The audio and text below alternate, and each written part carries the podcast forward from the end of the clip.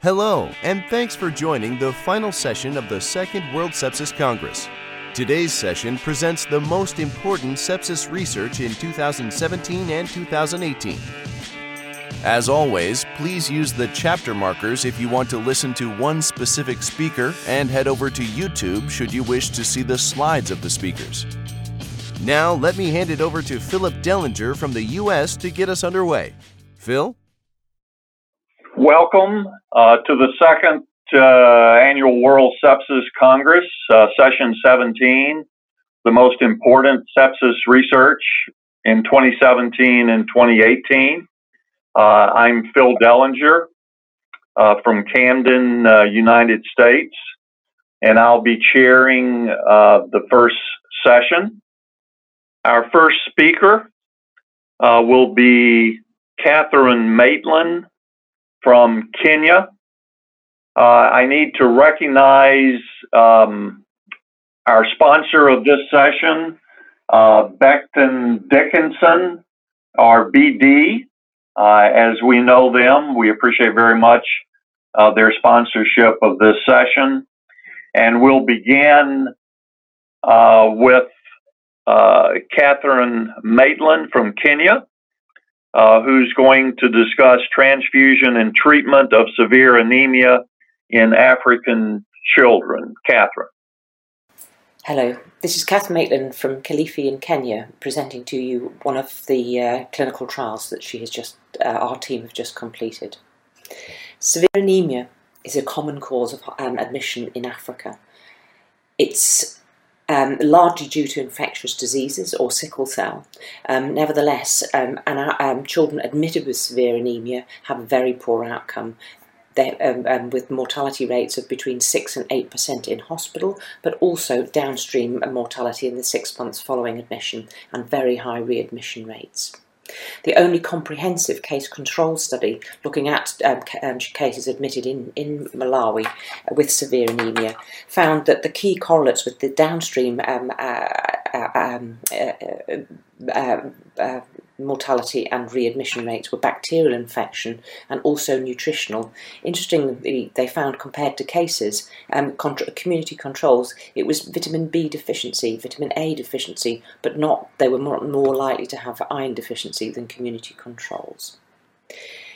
In Africa, the pattern of usage of uh, uh, blood that's donated to the transfusion service, this results in stockouts um, during the seasons of uh, peak uh, demand, um, and as a result, the WHO um, because uh, over 50% of the uh, transfusions in Africa are used by children, they have developed what they call a restrictive transfusion recommendations. These are based on expert opinion um, and low quality of evidence. So they only recommend a transfusion for children with a hemoglobin of below 4 grams per deciliter without symptoms, that's profound anemia, or children who are severely anemic with a hemoglobin between 4 and 6 who have um, clinical complications. Um, at discharge, they recommend um, an iron and folate um, for the three months following, and, and um, to deworm the uh, to deworm children. Once again, this is expert opinion based on low quality of evidence.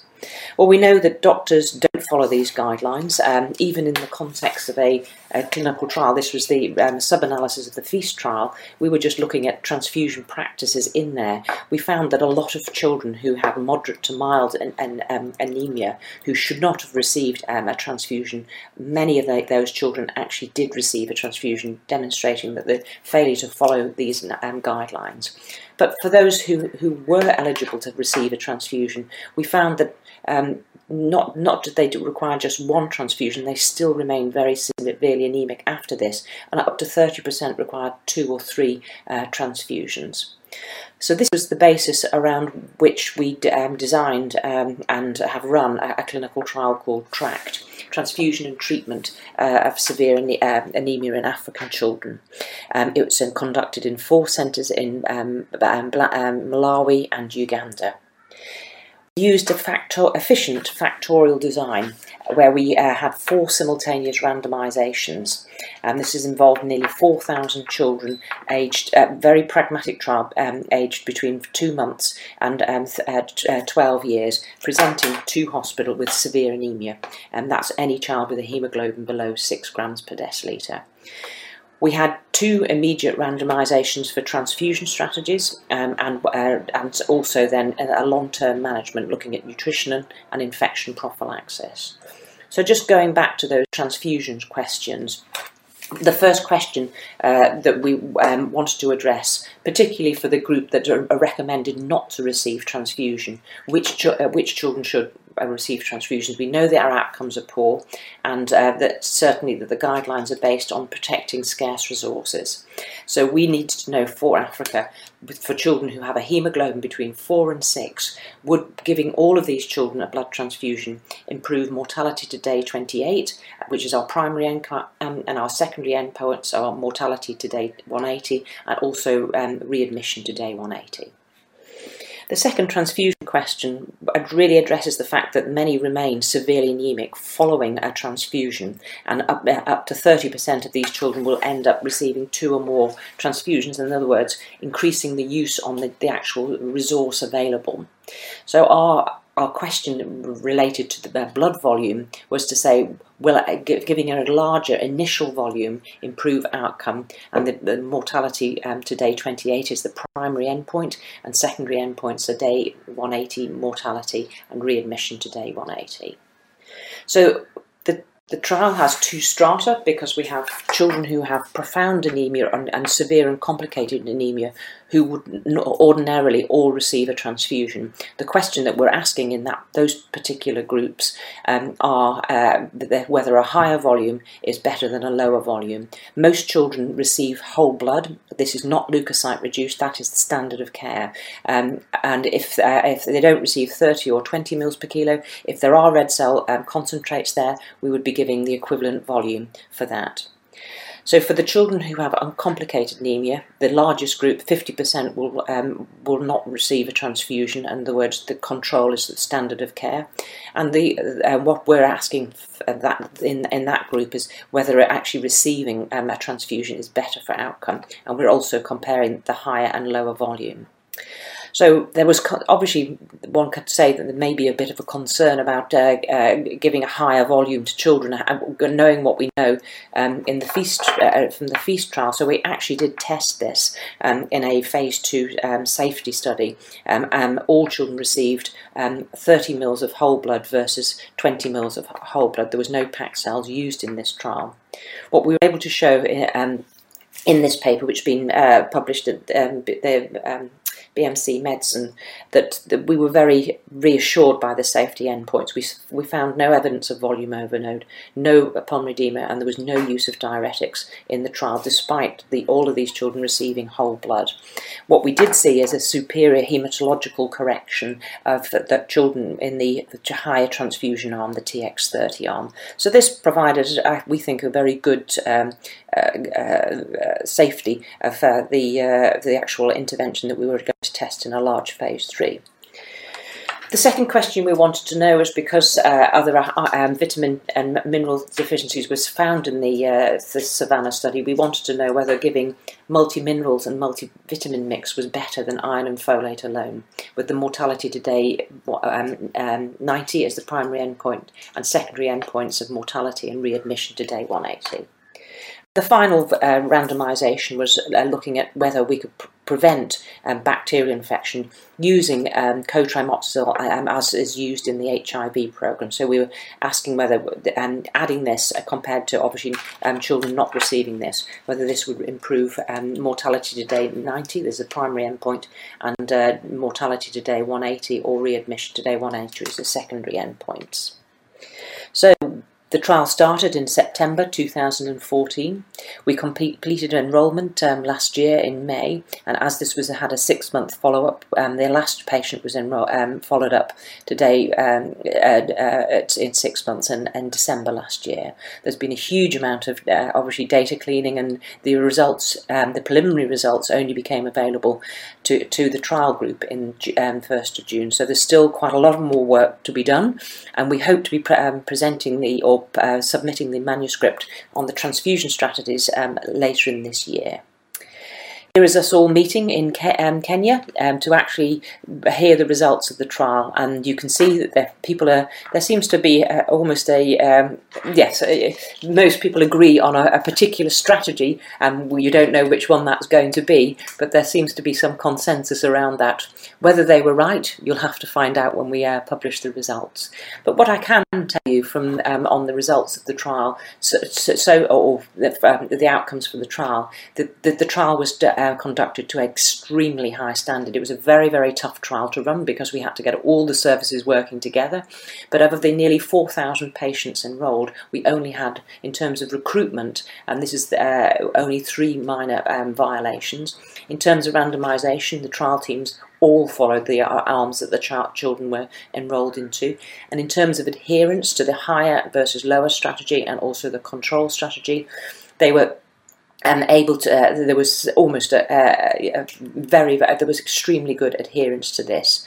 Um, uh, controls could receive a transfusion if severity features developed or a child developed profound anemia which happened in 49% in terms of vol- volume given the adherence was um, absolutely superb at 80, 98% the retention, which is a really key thing, 97% today, um, uh, um, today um, 28, which is the primary endpoint for the transfusion uh, strategies, and to um, day 180, 95%. Um, so we will the result will be a sound result as, as based on the on the trial conduct. I would like to acknowledge all the parents and children, and also the um, the clinical teams who have worked so hard to make this trial um, uh, um, a reality. Thank you. Thank you very much, uh, Kathryn. Um, and Kathryn is not with us; uh, she's asleep in Kenya, as she should be. Um, you know, we've got um, over 15,000 people registered uh, for this second World Congress uh, from 16 countries. And uh, we hope to have a lot of questions from the audience. Uh, obviously, it's going to be um, different. Australia is waking up. We've got some speakers from Australia. Asia's asleep. Uh, Europe, uh, probably most of Europe's in bed. And uh, we also uh, will have some flexibility on speakers, uh, and some of our speakers may uh, we may move the order uh, around uh, a little bit. Um, but we do have our next speaker, Alexandre Cavalcanti from Sao Paulo, Brazil. Alexandre is the lead investigator on the ART trial and he'll be talking about that trial, um, uh, alveolar uh, recruitment for ARDS. Uh, Alexandre, you're on. Okay, uh, thank you. Hello to all. Uh, thanks for for this opportunity to present the results of the, the ART trial in the Second World Sepsis Congress. So um, these are our disclosures um, in, in, patients with uh, ARDS, uh, functional lung size is decreased, and so these patients are at increased risk for ventilator-induced lung injury. Uh, overdistension and atelectrauma are probably the most important mechanisms.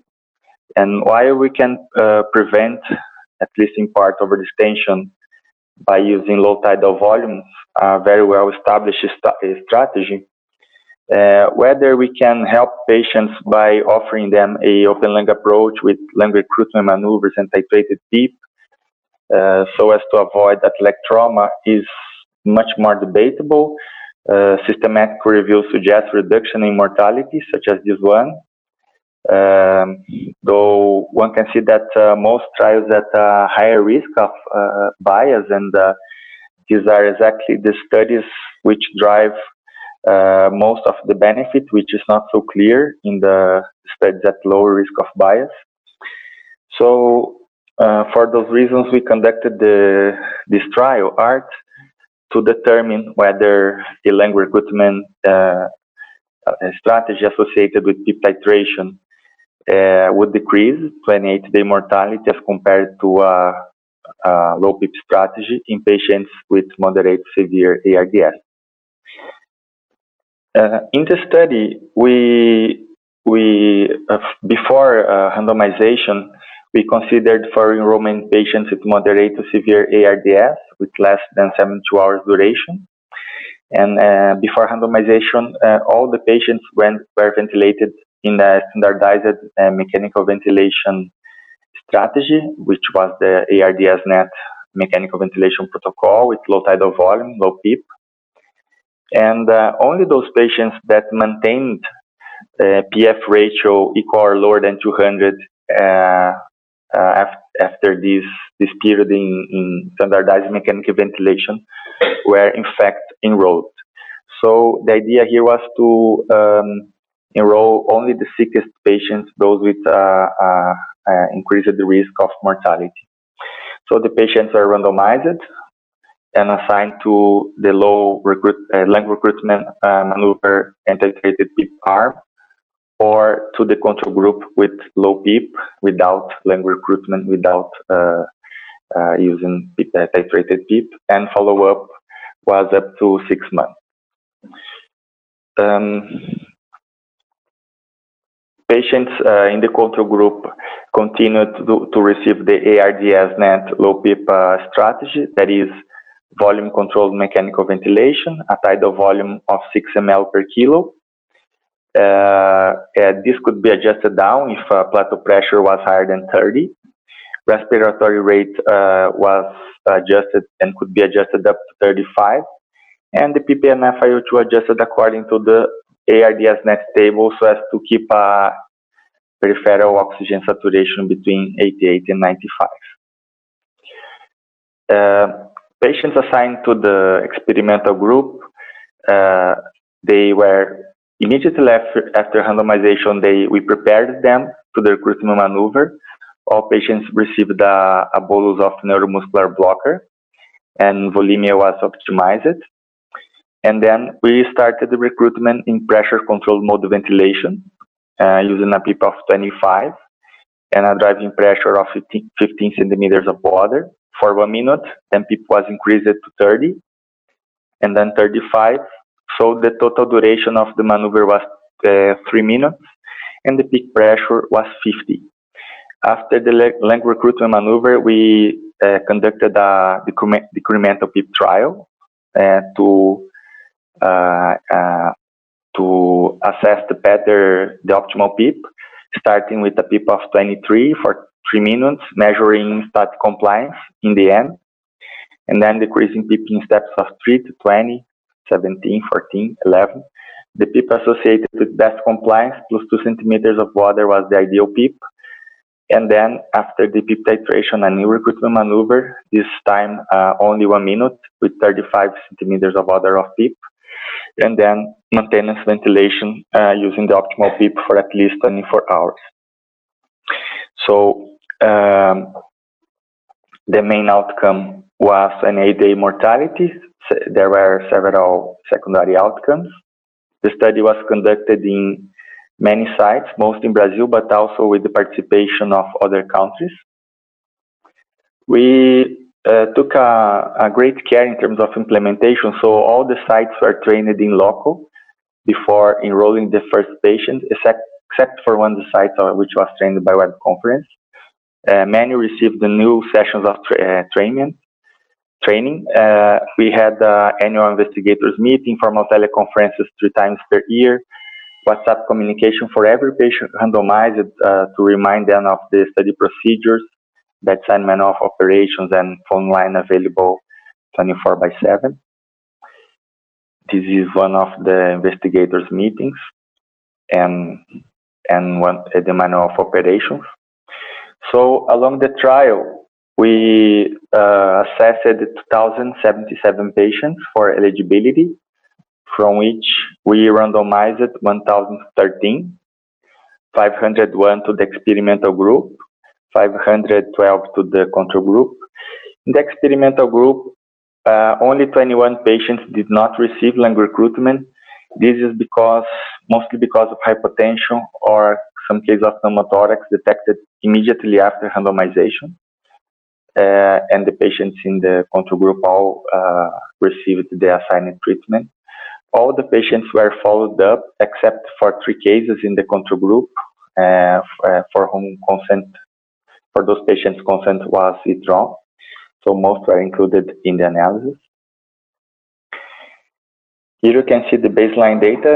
Uh, the patients uh, had a mean age of uh, 51 years uh, one third were female, and with a very high SAPS3 score, above 60, and um, more than more than two uh, non-pulmonary organ failures per patient, and most of them had septic shock, and time since onset of ARDS, uh, 22 hours. Um, this slide shows the the PEEP uh, uh, along the time in both groups. And one can see that the PEEP in the control group was uh, at moderate levels, not really low, about 12, 13 uh, in, the, in the baseline first hour. And in any case, uh, uh, in, in, the, in the experimental group, it was three or four centimeters higher along the time. The effect on the main outcomes, uh, on the main outcome surprised us. The 28-day mortality was in fact higher in the lung recruitment and titrated group as compared to the low PEEP with a hazard rate of uh, 1.20, uh, which was significant. And uh, this effect was maintained uh, within six months and we noticed that uh, the incidence of pneumothorax requiring drainage within seven days and barotrauma within seven days both were higher in the open lung approach group compared to the low PEEP group, uh, as was also higher the need to start or increase vasopressors or hypotension within first hour in the lung recruitment and titrated PEEP group compared to the low PEEP group. When we examined the treatment effects on mortality, uh, we did not uh, observe any significant variation. That is, there was an excess mortality uh, with the open lung approach compared to the control group across the uh, all the subgroups that we examined, according to PF ratio, SAPS3, type, type of ARDS, extrapulmonary versus pulmonary, duration of ARDS, position at the baseline, and, and so on. Um, the study, of course, had uh, some limitations. First, it was not blinded. It was uh, not feasible to blind the, the treatment. Uh, one other limitation we had, uh, um, we could not assess uh, the heterogeneity of treatment effects according, for example, to subphenotypes because they were not determined at baseline we could not uh, assess whether treatment would uh, be modified in patients who were PEEP responders or not because we did not do a PEEP responsiveness test at, at baseline. The study was long and care of ARDS may have changed along the trial, although we uh, could observe that the effects uh, on mortality did not change in time and intervention was complex, so it's not really possible to tell or to ascribe whether the effects are due to, to the lung recruitment maneuver or to the titrated PEEP. So, in conclusion, we, in patients with moderate severe ARDS, this strategy, this lung recruitment strategy with uh, titrated PEEP as compared to a low PEEP strategy increased 28 day all-cause mortality and then we can find no support to the routine use of lung recruitment maneuvers and titration in these moderate severe ARDS patients. The study has been published uh, previously, and uh, we thank the patients who participated and investigators. Thank you. Thank you, Alexandre. Um, we have a couple of questions from the audience, and we do have a few minutes for questions. Uh, the first is what is the proportion of medical versus surgical patients enrolled in the study? Uh, we we had about uh, uh, 80% of the patients uh, were medical as compared to surgical. Most patients are medical. And uh, the second question from the uh, listeners uh, pertains to oxygenation index and ARDS. Uh, was there a difference uh, between the two study groups? And uh, did that correlate with better outcome in the low PEEP group? Um, the oxygenation as assessed by PF ratio was uh, obviously increased much more in the experimental group, the open lung approach group, as compared to the control group, uh, which is a, an obvious effect of uh, lung recruitment. We noticed, noticed it uh, just after recruitment with titration and an improvement in oxygenation.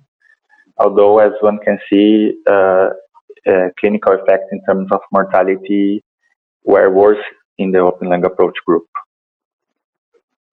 Yeah. And um, we have time for one last question from the chair. Um, I know you're aware, and I'm aware, and I'm sure uh, a lot of the listeners are aware uh, that uh, one of the comments about this trial is that the uh, the recruitment, the uh, the PEEP setting uh, following the recruitment, and that the recruitment protocols was uh, quite aggressive and perhaps more so than uh, even uh, PEEP ARDS experts would use in their practice. Uh, any comments? Uh, I know there were quite a few pneumothoraces uh, in the in the PEEP setting group compared to the low PEEP. any comments on that? Yeah, um, in fact, we based this uh, lung recruitment maneuver and PEEP titration scheme on previous work uh, suggesting that uh, specifically this strategy, this recruitment maneuver, would uh, achieve optimal uh, uh, recruitment of the collapsed lung units. And with in, a, in small case series which has reasonable safety uh, uh, so this was the reason why we chose this maneuver. And in fact, uh, uh, this presentation was, was fast. In the first half of the trial, the levels of PEEP, uh, of PEEP and, and peak pressure during the recruitment maneuver were even a bit higher than I've shown here. Uh, it, the, they achieved 60 centimeters of water, and we changed that in the middle of the study uh, because of safety, reasons and after discussing that with the data monitoring committee. But it is very interesting that uh, we did not uh, uh, notice any modification of treatment effect on mortality uh, in the first part and the second part of the study. So there was no suggestion that decreasing the levels of, of, of uh, the intensity of the maneuver uh, improved outcomes. So it may be that uh, lower PEEP levels might have a different effect, but uh, it's not possible to be certain about it. And uh, one last quick, I need for you to be brief with your response. I'm going to ask you a tough question. Do you no longer use recruitment in your treatment of ARDS? I, I don't I don't routinely use uh, uh, lung recruitment in the treatment of ARDS patients. I don't. I I, I, I think uh, based on these these results, I uh, one can be uh, um, there. There's no support for, for, for, for doing it routinely, except maybe for cases of refractory hypoxemia that were offered other therapies such as uh, prone positioning, for example. Okay. Well, Alexandre, thank you for being with us. Uh, we're going to move now to our next speaker, uh, David Huang from Pittsburgh in the U.S., and he's going to talk about the procalcitonin guided antibiotic consensus trial. David. Great. Thank you very much, Phil. So, antibiotic overuse is a major public health problem contributing to antibiotic resistance. It is common in lower respiratory tract infection, and as such, there's been a huge interest in whether or not novel tests might aid. So, procalcitonin, a novel biomarker that is induced by bacterial infections, yet generally suppressed by viral. And it's been Swiss investigators who have been the leaders and pioneers in this area, and they've conducted a number of trials um, testing procalcitonin guidance versus usual care, the largest of which was ProHOSP at the bottom. ProHOSP was powered for safety, and their overall findings were was that adverse outcomes were similar between groups, and antibiotic reduction was achieved with procalcitonin guidance. But there are two key residual questions. First, will it work in the United States? The Swiss trial used enforcement methods, not feasible in the United States, and there were important differences in background care, such as longer length of stay and long antibiotic duration. And then second, is it safe? There are still some residual safety concerns, and thus uh, the lead author of ProHOSP uh, stated at CHEST that a large U.S. outcome study was necessary. National authorities have reached varying conclusions. Um, most recently, at the bottom, the U.S. FDA approved procalcitonin for LRTI and sepsis to guide antibiotics in the emergency department hospital based on a meta-analysis. FDA did note the primary limitation associated with the meta-analysis was lack of U.S. trial sites. So this formed the rationale behind PROACT. PROACT was a two-arm trial, usual care versus procalcitonin. We conducted it in 14 U.S. hospitals, mostly urban tertiary care academic centers, with high compliance with national U.S. Uh, quality measures for pneumonia and no routine procalcitonin use. And the two aims reflected the two residual questions. Will it work? Is it safe? We enrolled patients in the emergency department who were adults with a primary clinical diagnosis of acute LRTI and then most importantly, where the clinician was willing to consider procalcitonin in their antibiotic decision making in order to capture cases with clinical uncertainty. We excluded conditions where, where physicians would be unlikely to withhold antibiotics, such as organ failures, relatively common conditions where procalcitonin can be falsely high, and then conditions rendering follow-up difficult. Regarding choosing the usual care arm, in 2005, NIH uh, held a two-day conference entirely devoted to this single question and concluded each trial needs a unique approach. So we chose an approach between complete unfettered wild type and an active control on the belief that trials should test novel interventions on a background of best care. So for example, we chose sites with demonstrated commitment to best LRTI care, and we disseminated current LRTI antibiotic guidelines during the study. So, for example, each site received this poster on the left of National Antibiotic Guidelines, and the right is the procalcitonin guideline. To implement the protocol, we used a multifaceted quality improvement principled approach.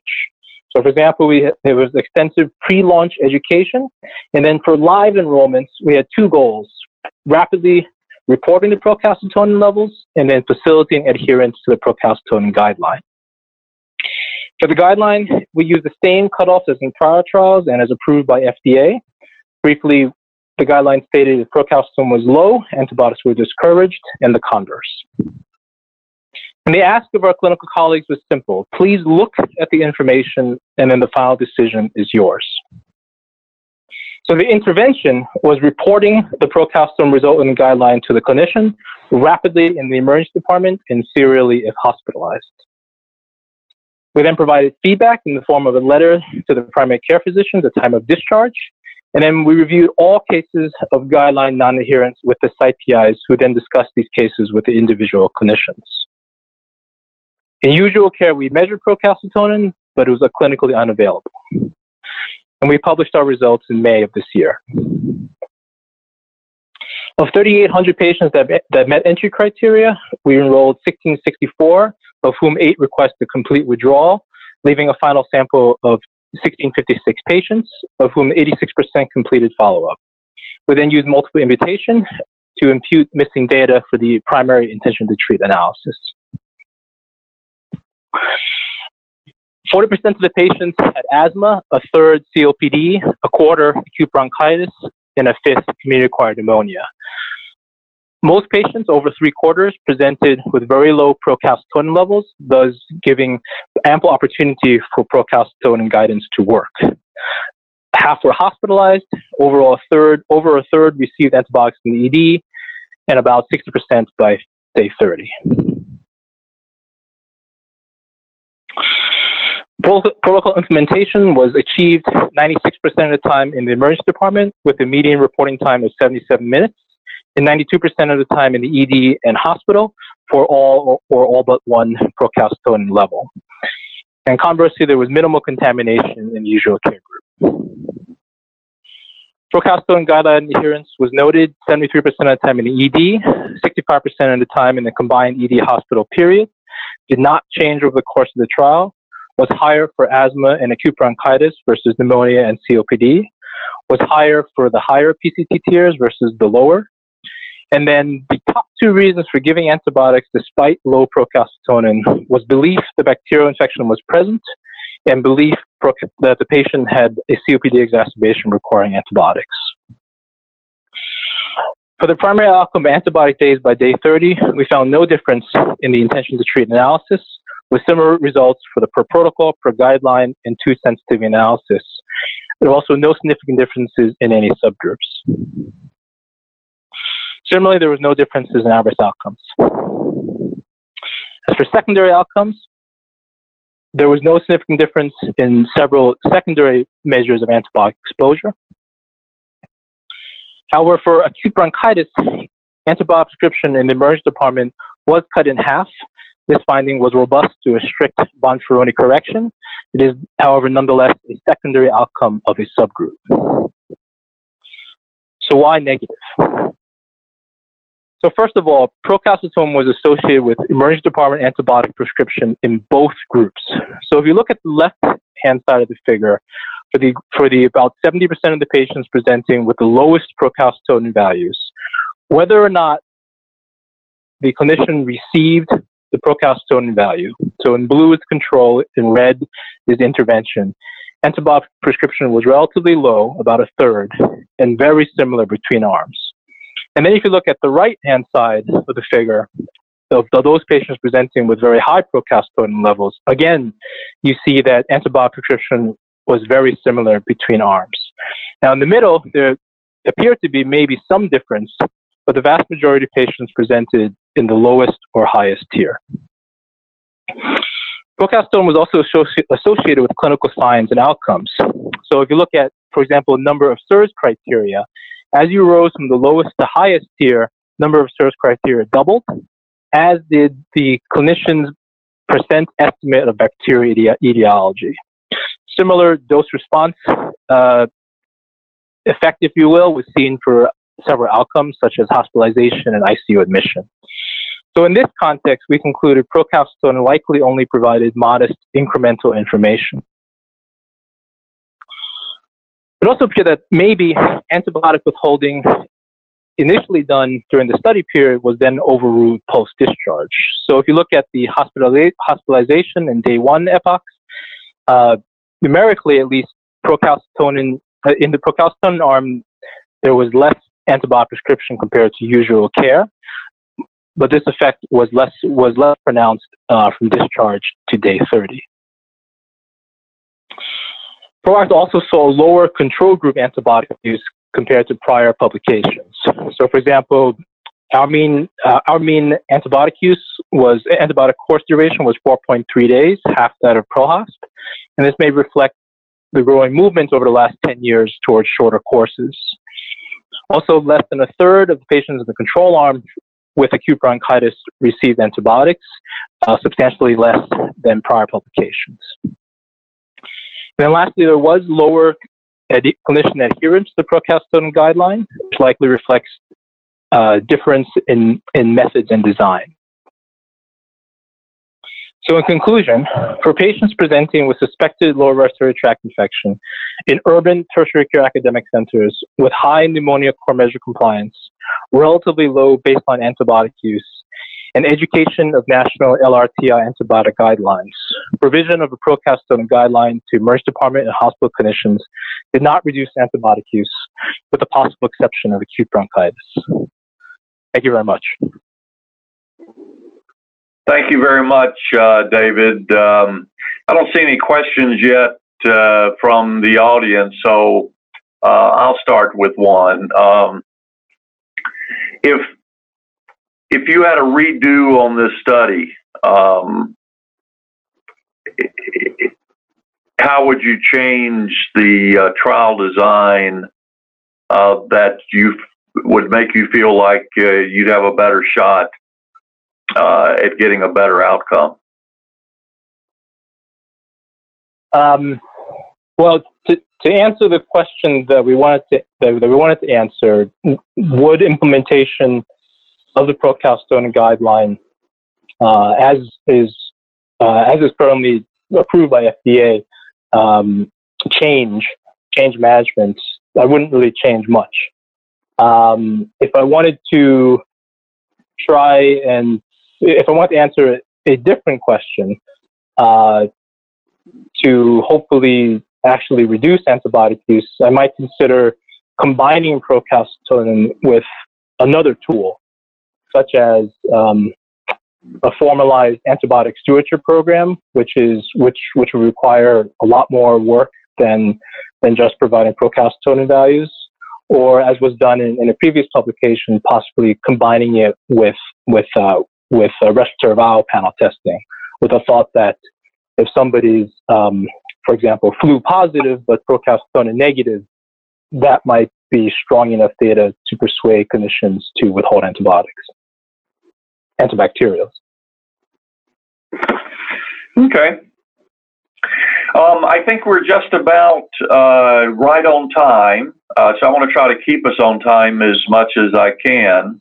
Um, so, uh, but I let me ask you one more question. Um, the it, it seemed like uh, that there was no consideration in the protocol of how the procalcitonin changed between two time points. Um, is that correct or, or incorrect? Uh, that it was more of a decision based on a point procalcitonin as opposed to a change by so much? Uh, yes. So we did provide serial values.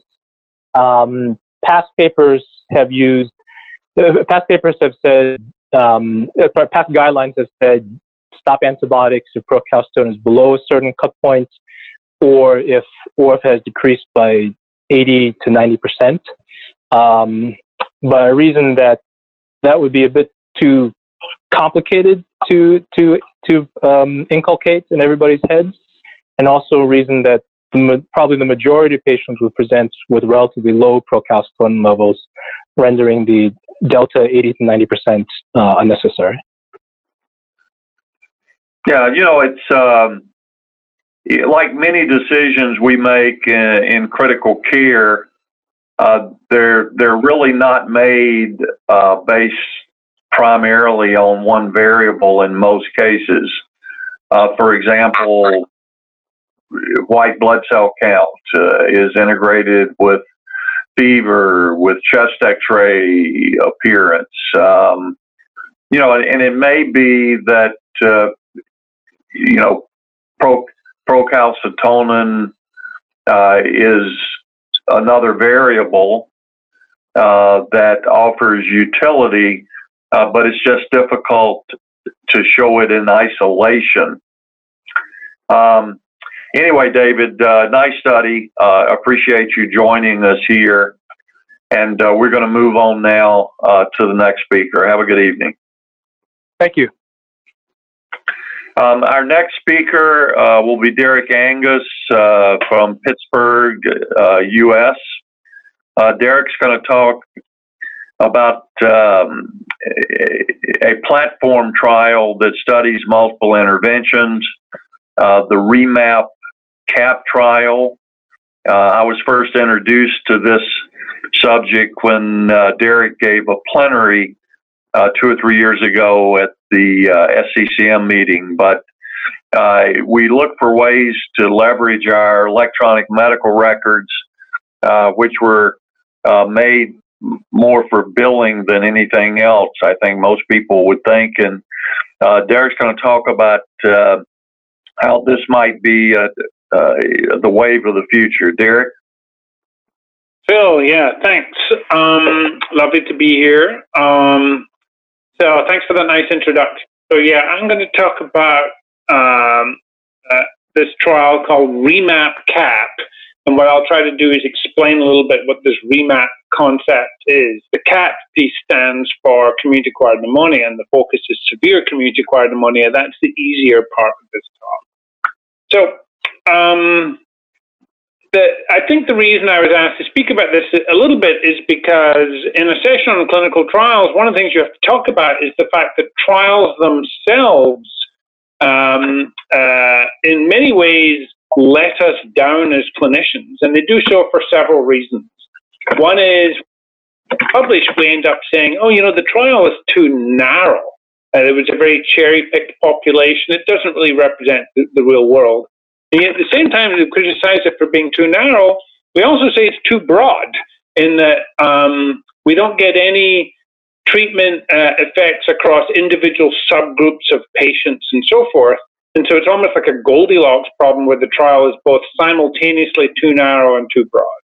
The other problem is that we don't really like, um, you know, traditional trials are nicely designed to compare treatment A to treatment B. Uh, but in our modern ICU, we admit patients to the ICU with complex admission orders with maybe over 50 things, and then we add many more things each day. And so, in a way, the questions are no longer is A better than B, but is A better than B versus C versus D versus E? And how does that uh, information depend on whether I'm also giving E or F or G? Now, that makes for very complicated trial designs. At the same time, uh, increasingly, it's hard to get people into trials. Um, we don't want to be in the trials ourselves, or we don't want our patients to be in the trials. No one wants to be a guinea pig. No one wants to be in the trial where there's only a 50% chance of getting the right treatment. And so, in many ways, what we've done is we've created two worlds that look like each other, but they operate in parallel. There's the world of clinical care, and then there's also the world of clinical research. There's inherent inefficiency in this, and they sort of look similar, but they almost talk different languages.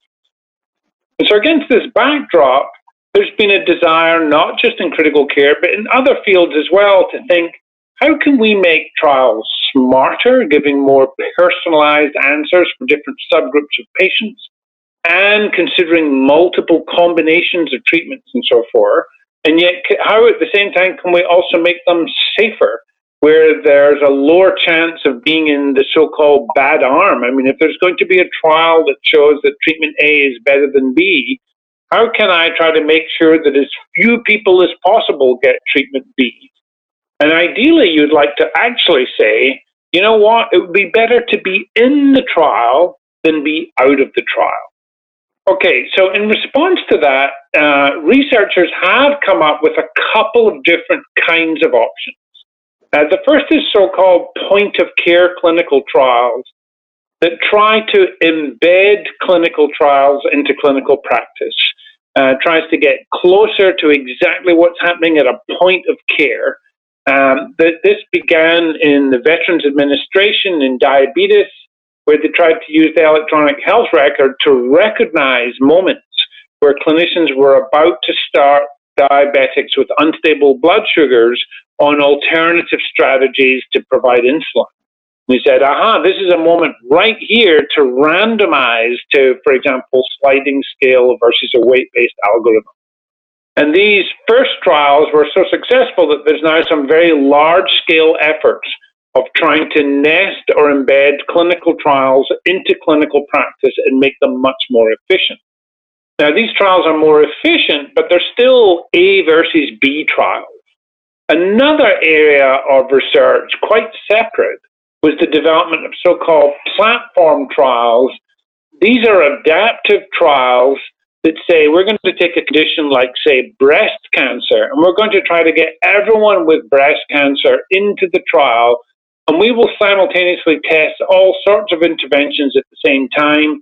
We're going to have essentially perpetual enrollment, and we're going to use uh, Bayesian statistics to try to update our probabilities of what's working. And at the heart of these kinds of trials, we'll actually try to stop answering or testing interventions that are not looking very good. Now, uh, the poster child for this kind of trial is a design called uh, I-SPY 2 in breast cancer. It's received a lot of national and international attention.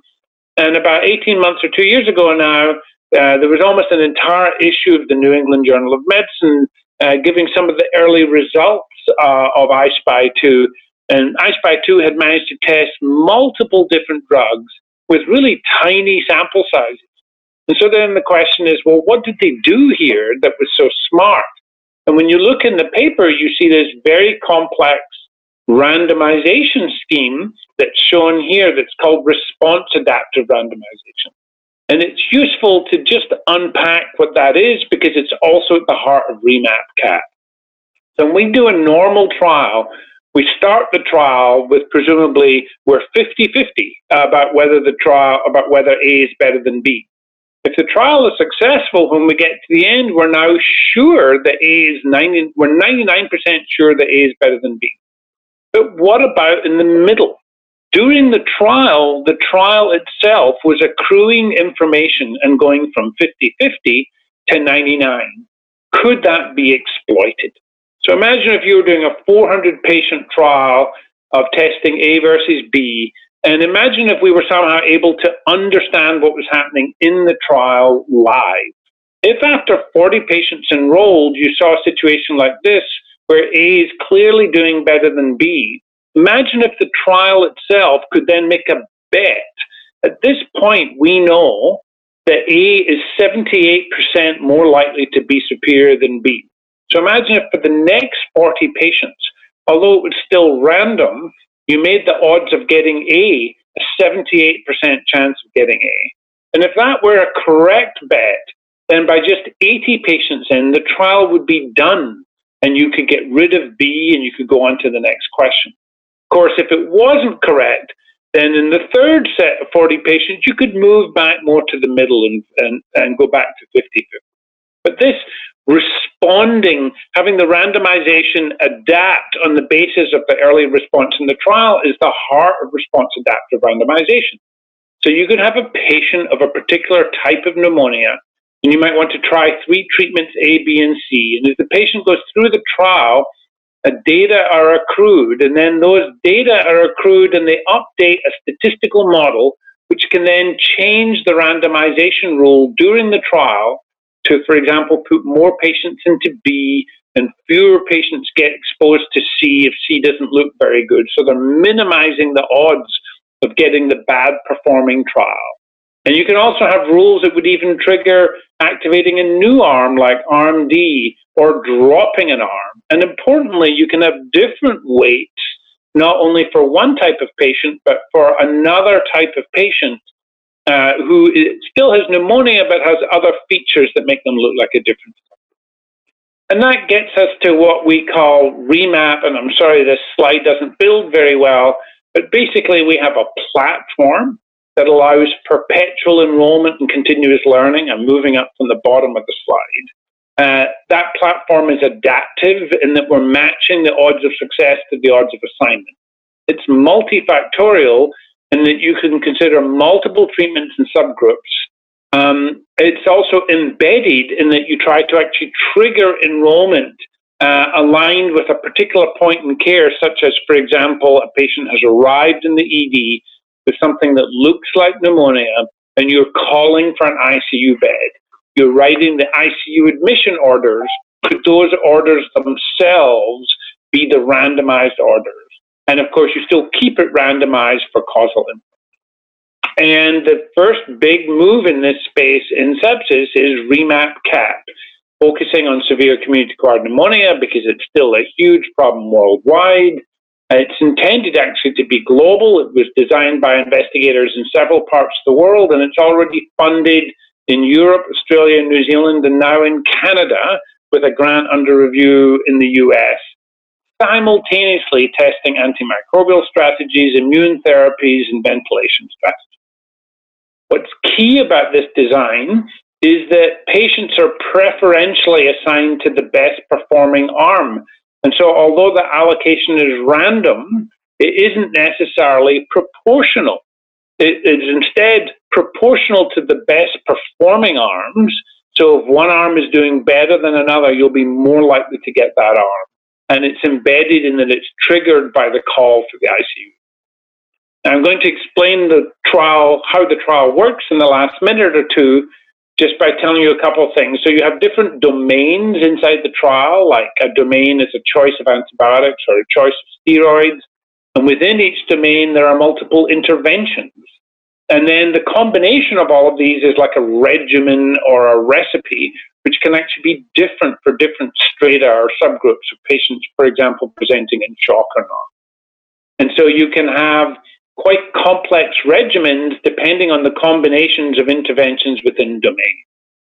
The idea in all of this is if you get back to simple questions like should my severe CAP patient receive IV hydrocortisone, we all know clinically it depends on whether shock is present, whether we think the underlying cause is viral or not, whether there's concomitant use of an antiviral, and so on. And this trial design will give separate probability estimates for each consideration. So in the last slide, let me show you how this is being planned to roll out. These are complicated trials um, uh, to uh, to design, and so that means you have to simulate them ahead of time. So um, in uh, in this trial design, I'll show you here. Imagine if in the real world it were really true that out of eight possible regimens, options five and eight, shown in green, were truly better with a 20% mortality rate. And then four of them were much worse with a 30% mortality rate shown in red. If after 2,000 patients you'd done a regular trial, the black line shows the 250 patients per arm that would be the even division into eighths of the 2,000. But these trials, these adaptive trials, although they didn't know which was better, they end up putting more patients into the green arms because they learn as the trial proceeds. And the interesting thing is that then at 2,000 patients in with the same power, there have been 80 fewer deaths. If only one arm was better and it didn't know which arm, you can see here that the trials load into that best arm, which in this instance is the eighth arm, with higher power and again with a lot fewer deaths. So it's actually safer to be in the trial. So, in conclusion, randomized trials, it's great to randomize. The idea of doing a randomized experiment is still our strongest truth finder, but the current trial enterprise lets us down. The REMAP design combines two new RCT developments, these so called point of care trials, and marries it to these so called platform trials.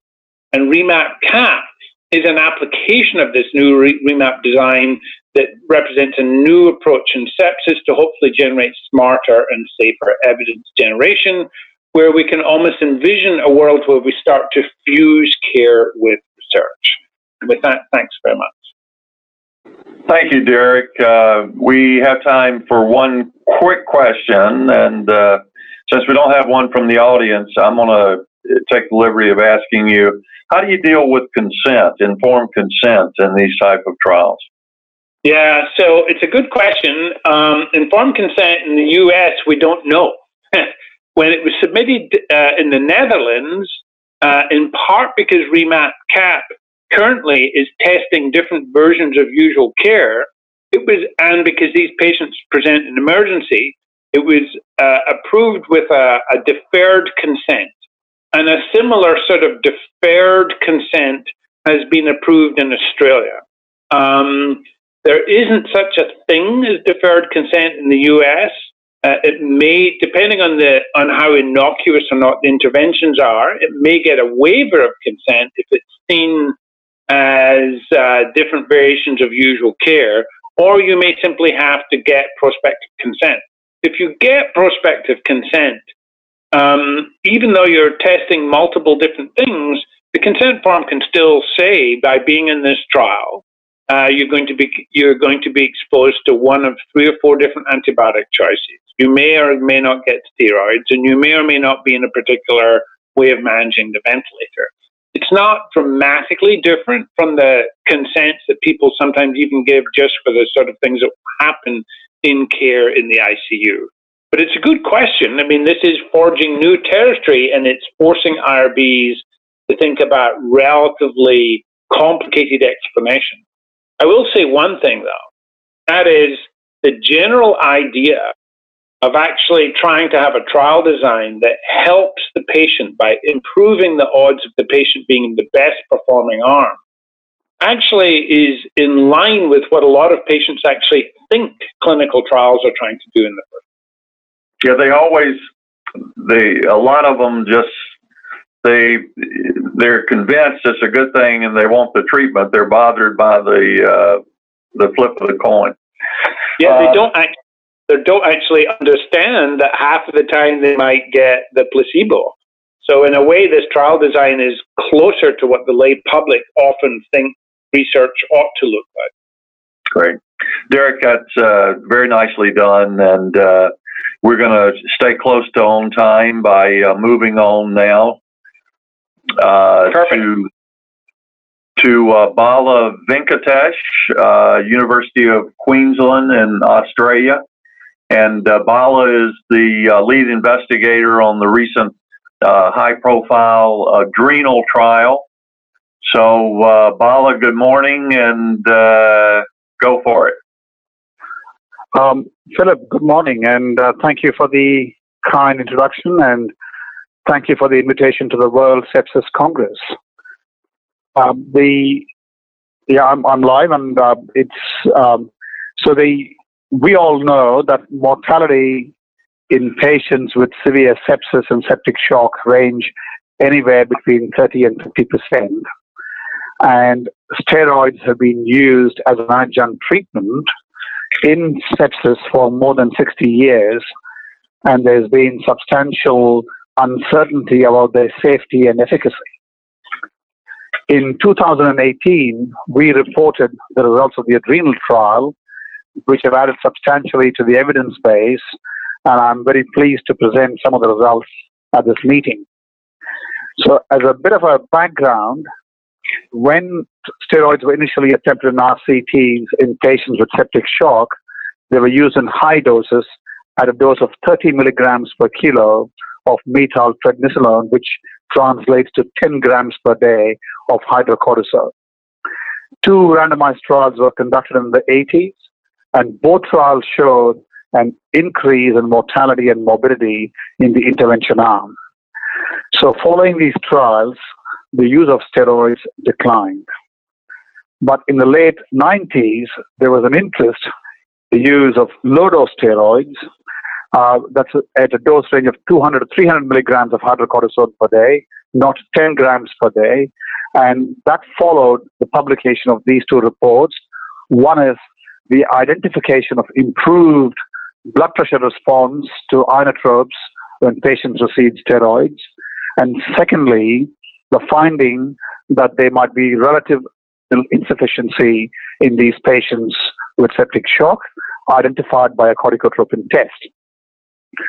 So, based on these two reports, two randomized controlled trials were performed in the first decade of the new millennium uh, using low dose corticosteroids in septic shock. The first one was the Annane trial in 2002, which used hydrocortisone and fludrocortisone, and the second was the Corticus trial by Charlie Sprung in 2008, which used only hydrocortisone. Now, following the publication of these trials, there was the results generated substantial debate. And the reason really was one in relation to the mortality benefit. There was no benefit on intention to treat analysis in both trials. But in the French trial in, in 2002, there was a differential treatment effect in the steroid arm, particularly in the corticotropin non-responders, which was not identifiable in the Corticus trial subsequently. Neither trial had the statistical power to detect a substantial difference in mortality. And importantly, nearly a quarter of the patients in both trials received etomidate, a known adrenal suppressant. So the question really was, what impact did these have on the confounding of the treatment results was unknown. So following these two trials, there was there was even more uncertainty as reflected by a number of international surveys and and it's really against this background that we decided to undertake the adrenal trial in Australia and New Zealand. Um, this was a this was really a trial with sufficient statistical power. This was a trial in an etomidate-free environment, and this was a trial where we surveyed the clinicians to determine the level of equipoise that they had before we, we conducted the trial. The trial was funded by the Health Research Councils of Australia, New Zealand, and the United Kingdom.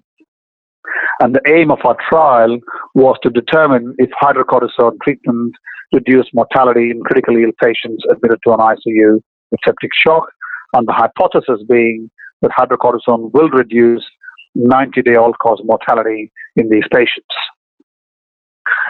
The study design was a parallel group, blinded international trial in five countries Australia, New Zealand, the UK, Denmark, and Saudi Arabia. The inclusion criteria were really mechanically ventilated patients with septic shock, and there were a standard exclusion criteria for sepsis patients. But the key one was that patients who had had prior exposure to etomidate were not eligible for enrollment into the trial. The trial treatment was uh, an infusion of 200 milligrams of hydrocortisone per day or a matched placebo for a maximum of seven days or until discharge from intensive care.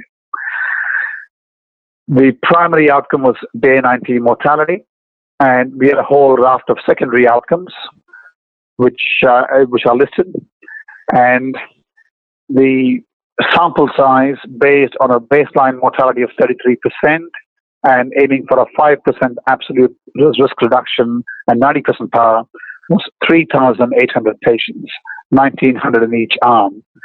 And just to put the size and magnitude of adrenal into perspective, uh, in comparison to the other septic shock trials, um, you can see that the adrenal is nearly one and a half times the size of all the other trials put together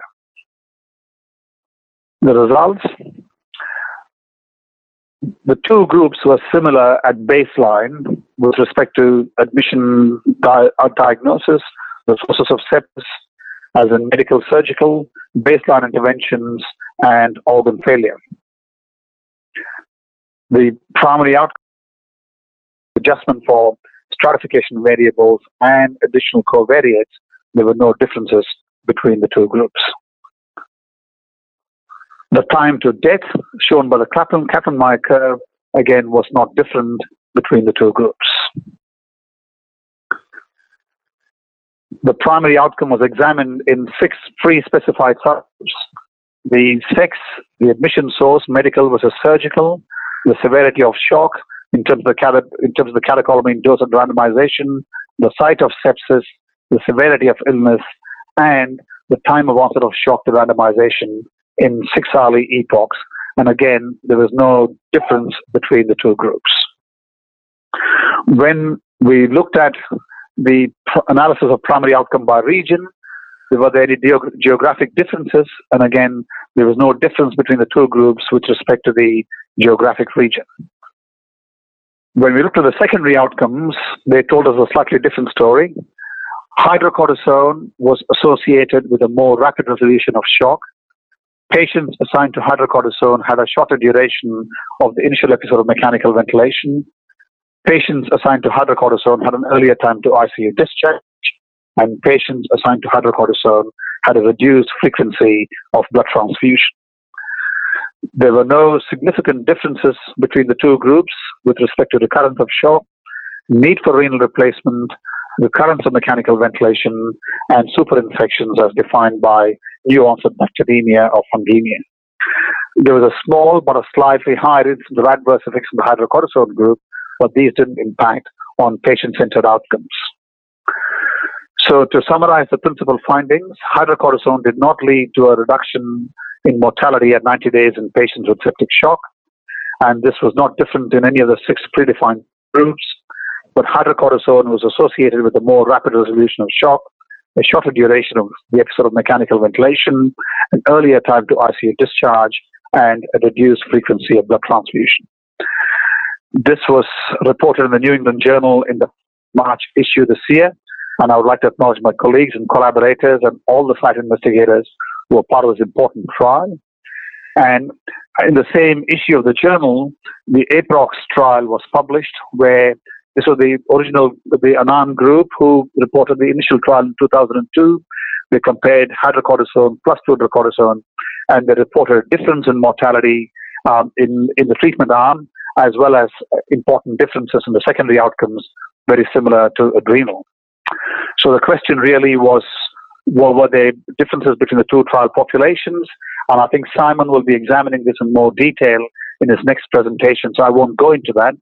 But essentially, uh, what I can show you is that when we applied the APROX inclusion criteria with the adrenal cohort and when we performed a post hoc sensitivity analysis, we can see the mortality rates are similar to what was observed in the APROX trial, 41 and 44 percent, but there were no treatment differences, significant treatment differences between the two groups. When we all went back and applied the sepsis 3 criteria to the adrenal cohort, and the mortality was 32 and 35 percent, again, there were no significant differences between the two groups. So we believe that the results of adrenal are generalizable. It's a pragmatic trial. It, we stipulate a minimum doses of inotropes or pressors for entry into the trial. The results were concordant in five different healthcare systems, and the results were consistent when different inclusion criteria were applied. We also more recently reported the long-term outcomes of the adrenal trial, the six-month mortality, uh, and again, there were no differences, significant differences between the two groups at six months. A recent systematic review and a meta-analysis was published by Sofie Rygård um, after the publication of Adrenal and Aprox, and there was no difference in short-term mortality or longer-term mortality between the two groups. So to conclude, I think the the adrenal trial has added substantially to the evidence base, and even if steroids don't decrease mortality, the secondary effects are very important patient-centered outcomes. The differences were significant, and importantly, there's no evidence of harm. And, and I think that the role of steroids in septic shock are much clearer after the publication of these two trials. And, and these will probably result in significant health economic benefits, and the results are likely to change guidelines. Thank you for the for your time, and uh, thank you for the invitation. Thank you, uh, Bala. I I know you're a scientist, um, but when you get up and present this data, and you have to say this is a negative trial, and you look at those beautiful Kaplan Meier curves uh, with the separation that uh, it's about as nice a looking separation, consistent separation on the Kaplan Meier with these secondary endpoints. Um, do you do you feel just a little bit of hesitancy when you have to say this was a negative trial? Um, well, Phil, look, I, I don't, um, it, it's a good question. I, I don't believe it's a, um, um, it's a negative trial because I think there are a few important messages there which are, um, the secondary outcomes are significant. If, if one day difference, if you're going to be on the mechanical ventilator for one day less, if the shock is reversed one day earlier, if you're spending one day less in intensive care, and even keeping the blood transfusion aside, it's hard to know what that actually means. That's something we weren't really um, expecting to see, and, uh, and that may just be a hypothesis generating finding. But the others are all very significant, important outcomes. Uh, and I think um, um, they are they are they they benefit patients. So uh, especially in the, in the absence of harm. And and I think this will also translate into if you put some dollar values on these on these outcome benefits, I think it will result in significant cost savings for the healthcare system. So I don't believe the study is negative uh, from a secondary outcome perspective. That makes sense. Uh, that's a that's a very nice uh, perspective to take uh, on this trial. Um, one one. Uh, well, I'm going to move on, and because I don't know exactly what Simons is going to do, but uh, I'm sure he can make. If anybody can make sense of the steroid trials, I'm sure it's him. Uh, so we're going to move on to our next speaker, uh, Simon Finfer from Sydney, Australia. Uh, his title is Making Sense of the Steroid Trials. Simon, good morning. Uh, th- thank you, Phil, and uh, it's a pleasure to be back um, speaking to the Congress.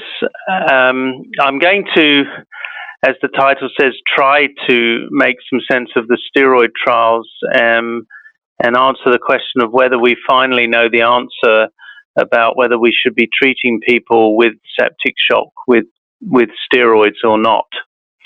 So I'm I may be repeating some of what Bala has covered, but to, just to do a little bit of the historical context. So the the interest in steroids for for for treating sepsis or treating infections has has been around for 50 or more years. And in the mid to late 80s, the concept of using steroids was to use high dose steroids very early in the um, course of someone with severe sepsis or particularly septic shock on the basis of believing that sepsis was predominantly a um, inflammatory cascade, and if one could interrupt that cascade early in the course of the disease, you could see, basically abort it um, and improve people's outcomes. And of course, we now understand that, like most things, sepsis is far more complicated than that fairly simple concept. And the efforts to change outcome with early high dose steroids were either the trials suggested there was either no benefit and, and possibly that giving high dose steroids um, was causing harm. So that um, approach to the use of corticosteroids was fairly short lived, um, and interest in using them in, in this condition um, really disappeared for a number of years. There were obviously it hasn't gone away because we're still talking about it. Um, and then the next concepts that appeared were really around the end of uh, the 1990s, so the what is the end of last century now, um, where evidence was produced that coincided with people's clinical impression at the bedside that giving corticosteroids seemed to have some beneficial effect in that it allowed you to reduce the dose or appeared to assist in getting rid of vasopressors that were being treated to used to keep people's blood pressure up. And of course, that to intensive care clinicians appears to be a beneficial effect because we we use these surrogate outcome measures. We we use changes in oxygenation, changes in the amount of vasopressors we're treating with as indications of whether we're we're treating people successfully or not. Because clearly, people who are not coming off vasopressors or having higher doses are not getting better. So when we give a treatment that does that, we tend to assume that it's going to result in improvements in survival and improvements in other outcomes that are important to patients. And there were data produced, but you know, and Djillali Annane has really been central to this whole steroid question, and he published data um, in 1998 from a very uh, small number of patients, which demonstrated that uh, you could wean vasopressors off quite quickly, and in not only that, that there appeared to be a group of patients who didn't respond with a to a um, dose of synthetic ACTH uh, with an, a cortisol increment, and that these patients who were labeled um, impaired adrenal functional reserve or non responders to a Synacthen test um, seem to be the ones in whom steroids were helpful in weaning from uh, vasopressors. And these, these data were confirmed in uh, really his pivotal trial in which 300 patients from 19 French ICUs between 1995 and 1999 were treated with hydrocortisone and with fludrocortisone, um, and there was demonstrated faster shock resolution in the this was a randomized controlled trial so the patients who were randomly assigned to receive the steroid treatment had faster shock resolution um, and again, this is although this is a surrogate outcome measure, it was taken to indicate benefit. But what really caused people to be interested in that trial was a reduction in mortality. Now, overall, over all the patients who were in, included in the trial, there was a reduction in mortality, but it didn't reach statistical significance um, for the patients overall. And the patients who were included in the trial had a Synacthen test, so they were given uh, 250 micrograms uh, dose intravenously of um, a synthetic ACTH and had a cortisol measured before and then uh, um, twice afterwards. And those who didn't have an incremental increase in their Synacthen test, uh, cortisol in response to Synacthen, although this wasn't known at the time they went into trial, this was only known after the event. In those patients, in an adjusted analysis, so adjusted for some baseline severity measures, there was a significant reduction in uh, 28 day mortality and in hospital mortality. And that resulted in um, this treatment being widely adopted. And, and, in, and in fact, shortly after the trial was published, there was a shortage of Synacthen in the United States because everyone started doing Synacthen tests on their patients um, and treating them with corticosteroids. Presumably stopping if they did have a good response to Synacthen, but of course we, we don't know what happens in, in clinical practice um, with great detail. Now, these data obviously was a relatively small trial, um, three, 300 patients, and it's very important that we try to replicate the results of clinical trials because um, a clinical trial is just one experiment and it produces a, a suggestion of benefit, but it's very important that we try to replicate the results rather than just applying them all over the world based on one trial. So Charlie Sprung led the Cortis, Corticus trial, um, which looked at the same question. Um, it, it was conducted predominantly in Europe. There were some problems with recruitment, which meant that the trial was stopped early um, after the recruitment of um, 499 patients rather than the planned 800. Um, there were some issues around um, whether the right patients were being recruited, but the bottom line was that there was, although there was earlier shock reversal with hydrocortisone, there was no reduction in mortality, no improvement in survival apparent in any of the patient groups, including those who did not respond to a Synacthen test.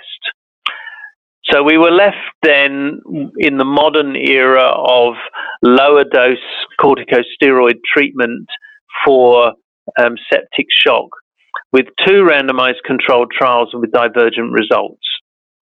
And there are a number of issues there. One, one obviously was around statistical power. These are still relatively small trials, and um, what what uh, people should remember is that the power, statistical power from a clinical trial comes not from the number of patients you include, but the number of outcome events. So you can have a relatively small trial with lots of people dying and you'll still have reasonable power. There were some other issues around. There was quite uh, certainly in um, the original the trial by led by Djillali Annane, there was quite a lot of etomidate use, and etomidate is an intravenous anesthetic or sedative agent that inhibits steroid synthesis. So one question was, were these the patients who were responding? By to or having improved outcome with corticosteroids because you were inhibiting steroid synthesis by using etomidate as a sedative or a, or a, an anesthetic agent to intubate patients, and they those patients would do better if they had steroid replacement. The other question, which um, is is very interesting, is is whether f- the fludrocortisone that was given in Djillali Annane's trial has an effect. I mean, it was given orally, and a lot of there's a temptation for us to think, well, it's a small dose. There should be enough mineralocorticoid effect in the 200 milligrams of hydrocortisone given, but nevertheless, that was a difference between these two trials. So, as a result of these trials, there's a great deal of debate and, and an enormous amount of practice variation in um, some pharmaceutical company sponsored trials of septic shock uh, in which I've been involved in, roles in the steering committee and in publications that one can see. 50% of patients in the trials were receiving corticosteroid treatments and 50% were not. So there was almost complete uh, equipoise in the overall community about whether we should be treating people with steroids or not. And this uncertainty um, and the fact that there was such practice variation led to uh, these the two further trials. I'm sure Bala has given you a very uh, good description of the uh, adrenal trial which he led and we conducted um, predominantly in Australia and New Zealand, but also in in other countries. And at the same time, again, Djillali Annane and his group were conducting another trial looking at hydrocortisone and fludrocortisone for adults with septic shock. So these two trials had some notable differences. I mean, the, clearly they produced different results. Once again, Djillali Annane's uh, uh, data suggested that hydrocortisone and fludrocortisone significantly reduced mortality, whereas the adrenal trial found no uh, significant benefit from that treatment. So, if we look at what were the differences between these two trials, um, firstly, the uh, Djillali Annane's trial started off as a uh, two by two factorial trial looking at drotrecogin alfa activated as well, which activated protein C, but that um, drug was taken off the market during the trial, and that um, side of the study was stopped. Probably the notice- noticeable differences were that the patients in Djillali Annane's trial needed to be on significantly more vasopressor um, in order to be included in the trial. The fludrocortisone, both trials used 200 milligrams of hydrocortisone um, given intermittently in the French led trial versus an infusion in the adrenal trial. Both obviously were placebo controlled, and the primary outcome for both was 98 day all cause mortality with a variety of other secondary outcomes. So, why did or how do we make sense of these again two different results where once again um, a trial led by Djillali Annane is suggesting a significant benefit and that we should all be treating our patients with septic shock with steroids, certainly the ones who, who fit his inclusion criteria. Um, and should we also be using fludrocortisone? So the adrenal trial in which, of course, I was involved, um, we did look in a post hoc sensitivity analysis at the patients who would have um, been included in Djillali Annane's trial. And we, again, there is a reduction in mortality. Um, the the odds ratio for um, 90 day mortality and indeed for 28 day mortality, but I think 90 day is more important um, because pretty well everyone's out of the hospital by then. Um, is is around 0.86. So it's suggesting a reduction in mortality with hydrocortisone, although this doesn't reach statistical significance. Um, and again, one can discuss whether that is we should just dismiss something that appears beneficial but doesn't reach statistical significance. The other issue around the infusion versus intermittent dosing, um, there was clearly a physiological effect of the steroid infusion in adrenal with an increase in, in blood pressure and a more rapid weaning of, of vasopressors and some other secondary outcomes.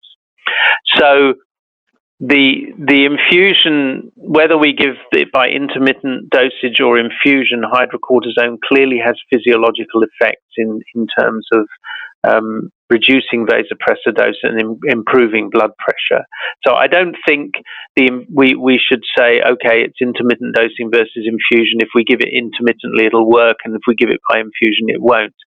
The other interesting thing from the adrenal data is this physiological effect um, dissipates beyond day seven. And both trials, the steroids were stopped at um, at day seven without being weaned.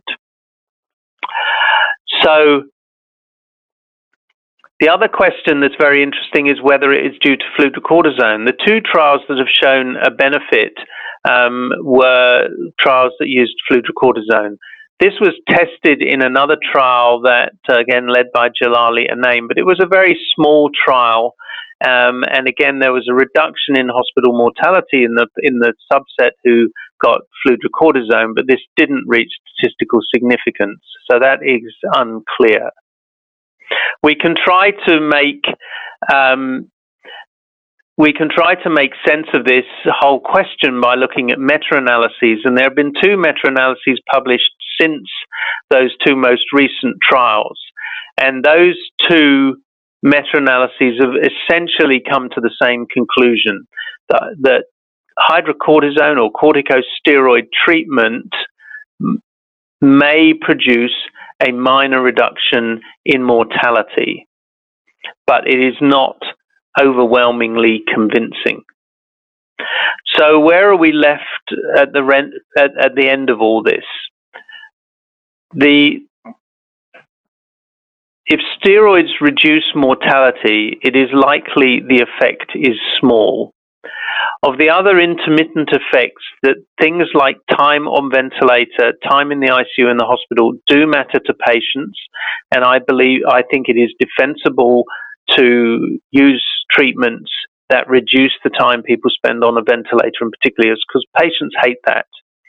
The role of fludrocortisone, although many people have d- dismissed it, is unclear. And if we look at this dispassionately, this is a the two trials that have produced an effect. This drug was used, and although it's tempting to dismiss it on physiological grounds, I think that is possibly unwise, and maybe we do need to do a proper trial looking at the role of fludrocortisone.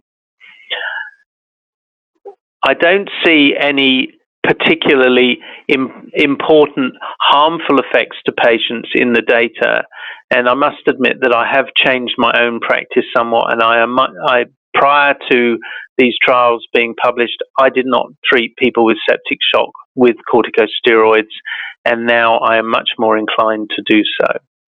So, as always, there are unanswered questions, um, and uh, my my own take on this is, is at the moment uh, it is more defensible based on the body of evidence that's available to us now to treat people with corticosteroids than not. Uh, but it would, I think, we do need some more data to be absolutely certain that we're doing the right thing or not. Simon, thank you for enlightening us. Um, we're a little over. Uh, we don't have any questions from the audience. Uh, you just told us that uh, you do, on occasions now, use uh, steroids, uh, intermittent or continuous infusion.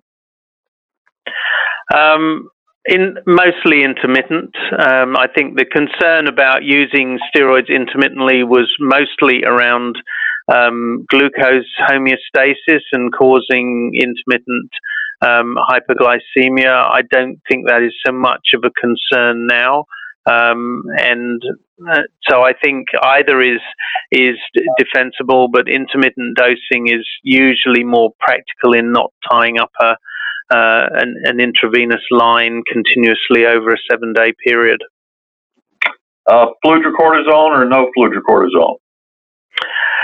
At the moment, not. But I think, as I say, I think I think if we look at it dispassionately and try and if we thought we had two trials that showed this drug combination works, and all the other trials that have used just hydrocortisone uh, uh, just don't show such a significant effect. If you were a Martian coming down to Earth and seeing those data, you'd probably say, well, why aren't they giving fludrocortisone? I would actually like to see a bigger trial um, examining that issue um, because I think uh, it, it's quite, you know, I mean, my my gut and my understanding of physiology suggests to me that that is not the explanation, but the data are trying to tell me something different, and so I maybe we shouldn't dismiss the data. Yeah, and and last, uh, when you look at the the forest plot on your trial, on your breakpoint on norepinephrine, uh, you you had an a priori breakpoint. I think it was 15 uh, mics of norepi, and then you look at the the entry requirement uh, for the APROCCHSS trial. Again, a similar number. Um, do you use something in that range to make a decision, or do you just use it totally on bedside gestalt? So my my approach, I mean, in adrenal, we said that the patients had to be on cortico on on a vasopressor for four hours and continuing on that vasopressor um, through the period of randomization, which was taken from the Prowess Shock trial. Um, I and then the mean the mean mean and median time to recruitment after meeting the inclusion criteria was around 12 hours.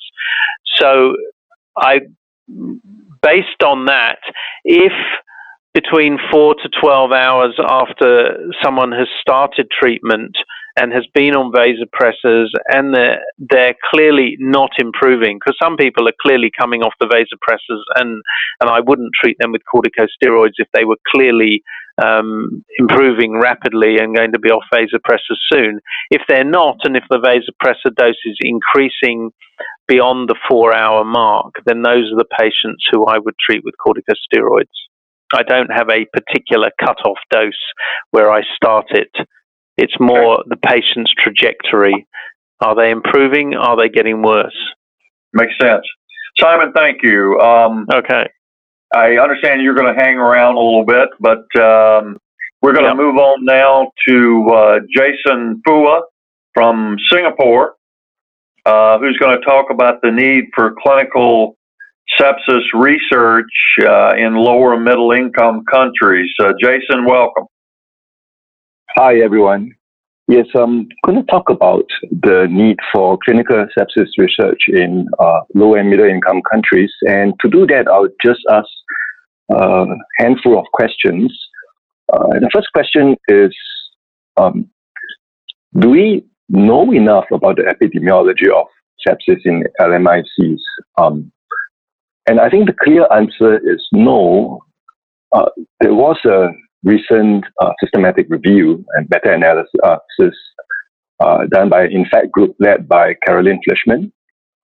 And this looked at incidence rates of hospital-treated sepsis around the world. And unfortunately, the information was only present in 13% of the worst countries, which clearly um, does not cover most, in fact, almost all of the low middle income countries.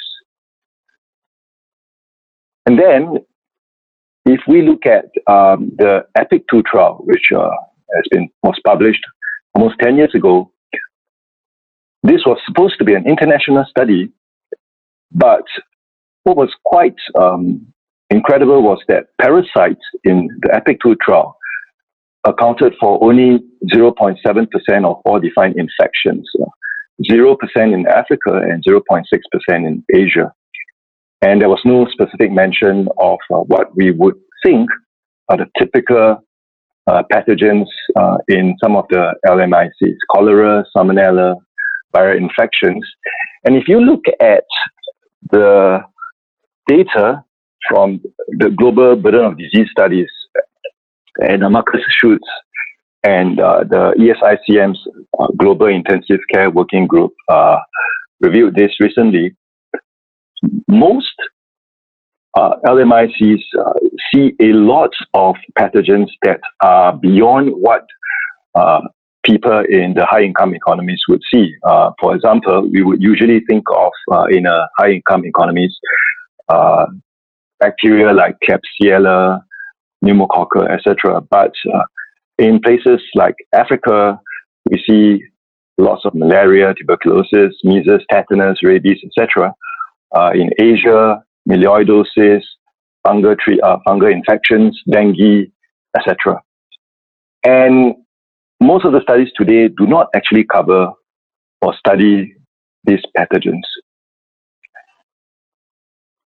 And the next thing, though, is that um, increasingly, uh, the good news is that uh, several groups are starting to study sepsis in LMICs. Um, just for example, uh, there's a nice study published by the Southeast Asian Infectious Disease Clinical Research Network in uh, Lancet Global Health just last year, uh, which looked at uh, three countries uh, in Southeast Asia uh, on the different kinds of pathogens we see. And I think this was in Indonesia, Vietnam, and Thailand. So we then asked, okay, we don't know enough about the epidemiology of sepsis in LMICs, but do we know enough about its treatment? We know that the Surviving Sepsis Campaign guidelines uh, now recommend a one hour bundle in which uh, we are supposed to measure lactate, obtain blood cultures, give antibiotics, give fluids and pressors for those who need them within a short space of 60 minutes. But we also know that this is clearly not being done in many countries. Um, especially low income countries. Uh, in our own group uh, in Asia, we studied low income countries. And at that time, that was uh, about 10 years ago, we focused on the older version of the sepsis campaign guidelines, which was the six hour bundle. But we removed the need for uh, central venous pressure and central venous oxygen saturation uh, measurements. And even then, um, only 4.5% of patients in the low income countries that we studied had treatment that was compliant to the six hour bundle for resuscitation. We also know that uh, it is possible that treatment as recommended by the sepsis campaign guidelines may not be applicable to resource limited settings. We know uh, that uh, the FEAST study uh, in three African countries showed that if you gave more fluids than less fluids children with sepsis, you increased mortality. We also know that in Zambia, and this was a study led by uh, Ben Andrews and Gordon Bernard, uh, if you treated adults aggressively with a resuscitation protocol, uh, again, you increase mortality. And some of the reasons could be that in resource limited settings, uh, treatments such as mechanical ventilation, which are probably important, if one develops uh, worsening ARDS from fluid resuscitation are not available. And so we may be dealing with an issue of guidelines aimed at high income economy being in, applied in patients in LMICs and potentially that could be harmful.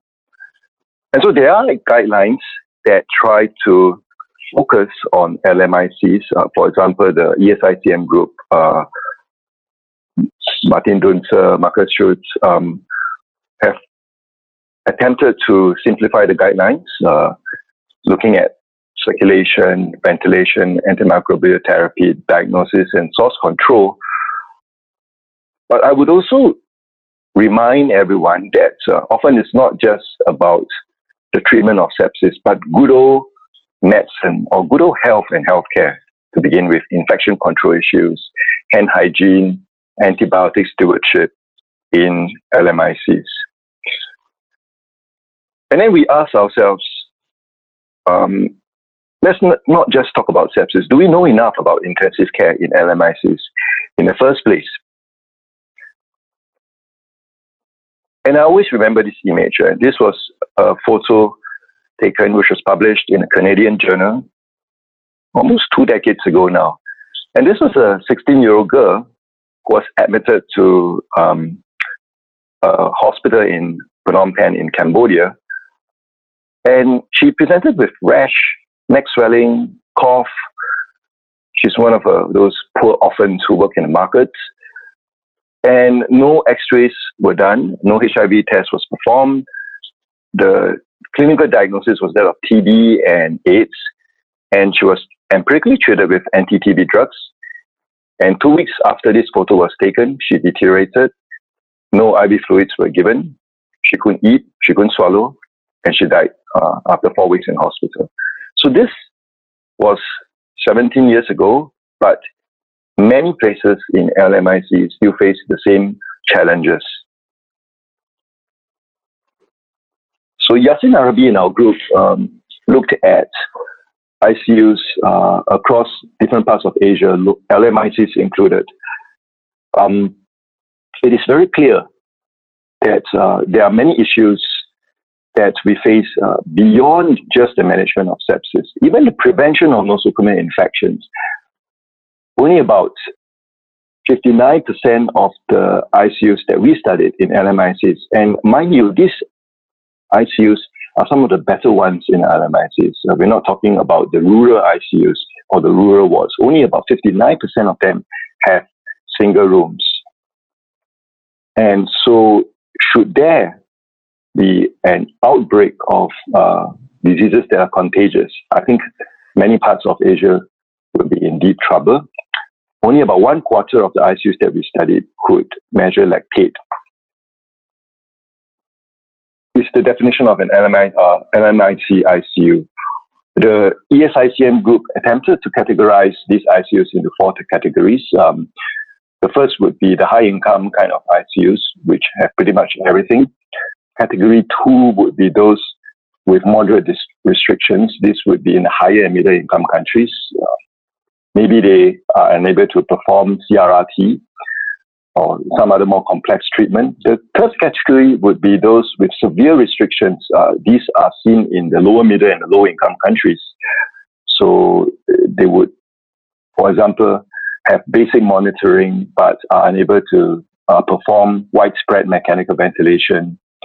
And the fourth category would be those with doubts, uh, former ICU structure like uh, rural uh, rural countries, rural areas ICUs or rural areas wards.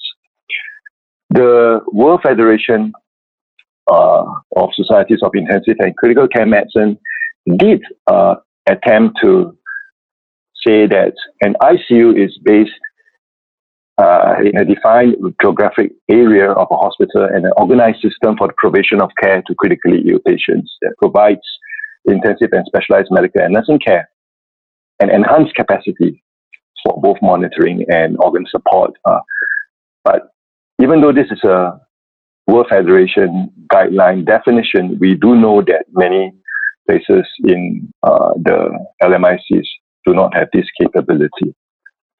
And so just a few slides on cost effectiveness. We, we talk about sepsis management in presumably usually ICUs, but in LMICs, we have to ask ourselves, uh, is intensive care worth it in the first place? Is intensive care cost effective in the first place? We are talking about people who live uh, in squatters, sometimes on the streets, uh, hospitals which often do not have oxygen, IV fluids, antibiotics. So if we cannot even manage good old preventive health and social care, are we ready to talk about intensive care?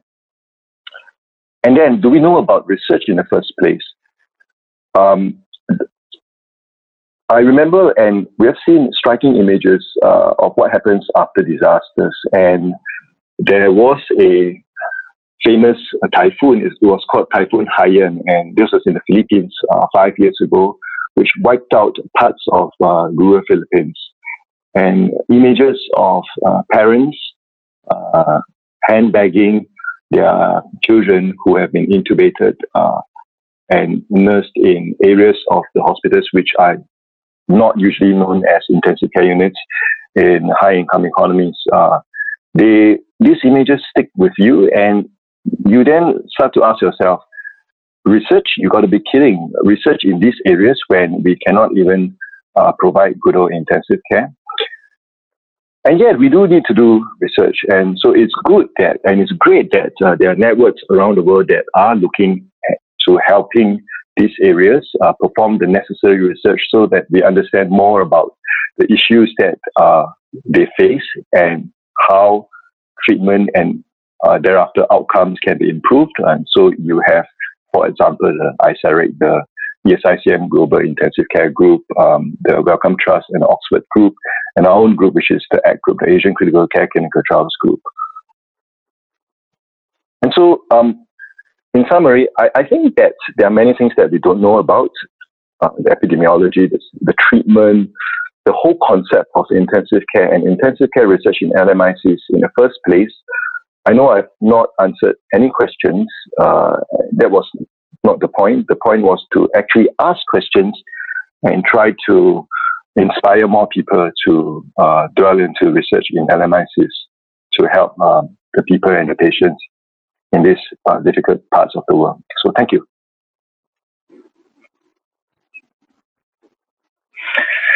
Thank you very much uh, for that very uh, thought-provoking uh, presentation. As I was sitting here, um, I you know, we we think um, in these uh, lower income countries, uh, just skill sets uh, such as being able to to put a central line in, or intubate a patient, or even have a ventilator. Um, and we've heard this for 20 years that you know there's still such low hanging fruit for prevention uh, you know, why should we be in the intensive care intervention phase at this time? Um, what What do you think? Uh, what is the role for bringing uh, lower income countries up in their capabilities uh, from a tech, technical standpoint for things like intubation, central IV access? Uh, is there any role for that? Oh, uh, definitely. Um, I think it's both technical as well as good old clinical management knowledge. Um, so for both, uh, Charles Gomersall and his basic group have done amazing work uh, around the world where they pretty much provide free courses. And they go, and, and good thing about Charles and the basic approach is that they go to the countries. Um, sometimes we do accept fellows uh, or staff from different parts uh, to to our own ICUs, and, and we, many of us do this around different parts of the world. But the problem is that the impact, I think, uh, is limited. And it's not just technical skills, it's also knowledge. Um, we've visited ICUs uh, in different parts of Asia, for example, where, uh, strangely enough, uh, because of donations, the technical equipment is actually relatively advanced so the ventilators are some of the ventilators that we will see in our own uh, high income countries. But the knowledge of how to uh, apply the ventilators to, set the settings uh, is, is still lacking. And so it's both technical skills as well as clinical knowledge. Yeah. So one last uh, question from the audience uh, says, Jason, the issues you raise completely resonate with uh, the African Sepsis Alliance views. The African Research Collaboration in Sepsis, led by Liverpool School of Tropical Medicine, should answer some of the questions for non pregnant adults in Africa. Is there a similar collaborative in Asia? Um, so I think there are several collaboratives. I I belong to an something we call the ACT group, which is Asian Critical Care Clinical Trials Group. Uh, we started about 10 years ago, and because of the issues that I mentioned, uh, research infrastructure capability limitations, um, we have not been able to penetrate to all parts of Asia, but uh, we are indeed studying sepsis. In fact, we are working on on a, a, a study on the epidemiology of sepsis, uh, which will start uh, in the earlier part of 2019. And and so we, we could we could work together. Um, my my email is on the screen, and uh, you could just email me, and we, we could see how we could better work together. I I think there's a lot of uh, potential for intercontinental work. That's great, uh, Jason. Well, we're going to close now. Um, uh, thanks to everyone that's uh, been been part of this, and uh, I think it's time for me to uh, turn it over. Okay, now it's coming up. Okay, so I just wanted to remind everyone uh, to please take a survey. You see the URL address on the screen, www.world sepsis-day.org slash survey. Uh, eight to 10 minutes max, uh, valuable information that we all will learn a lot from. And uh, once again, I want to thank uh, our sponsors, especially BD, uh, who sponsored uh, this session, but also all the other sponsors of the World Sepsis Congress. And now I'm going to turn it over to Simon Finfer, uh, who is going to close the session uh, on behalf of Konrad Reinhart. Simon? Thank you, Phil. And uh, yes, on on behalf of the the GSA executive, um, I would like to bring this second World Sepsis uh, conference to a close. Um, I will be very brief. Um, Phil has thanked the sponsors, but I think it's very important we do that. This has been a free to join Congress for anyone around the world who was interested, and clearly that cannot happen without us having the financial resources to, to put it on. Um, so, again, thank you to our sponsors. Um, I would like to thank all our speakers. We've heard from politicians and policymakers, from uh, leaders of funding agencies, we've heard from clinicians and researchers, and very importantly, we've heard from patients and from their carers and families, um, the people whose lives have been so impacted by sepsis. So, all those people for the work that they put in in preparing for this and for their presentations, uh, we should say thank you. I'd also like to thank those who've chaired sessions. This is uh, a significant time commitment um, and very important.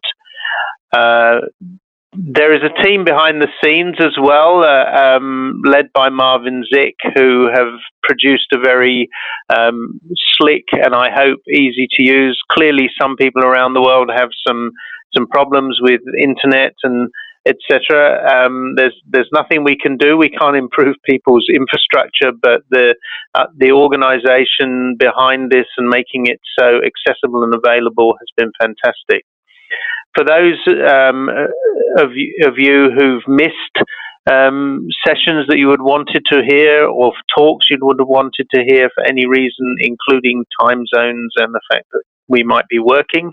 Um, everything will be on our YouTube and Apple Podcast channels. A schedule will appear on the Congress website tomorrow, and they will be released um, so that everyone can um, catch up or revisit something that was of particular interest. And certainly that's something that I will be doing. You can have alerts sent to you when each of these uh, are released.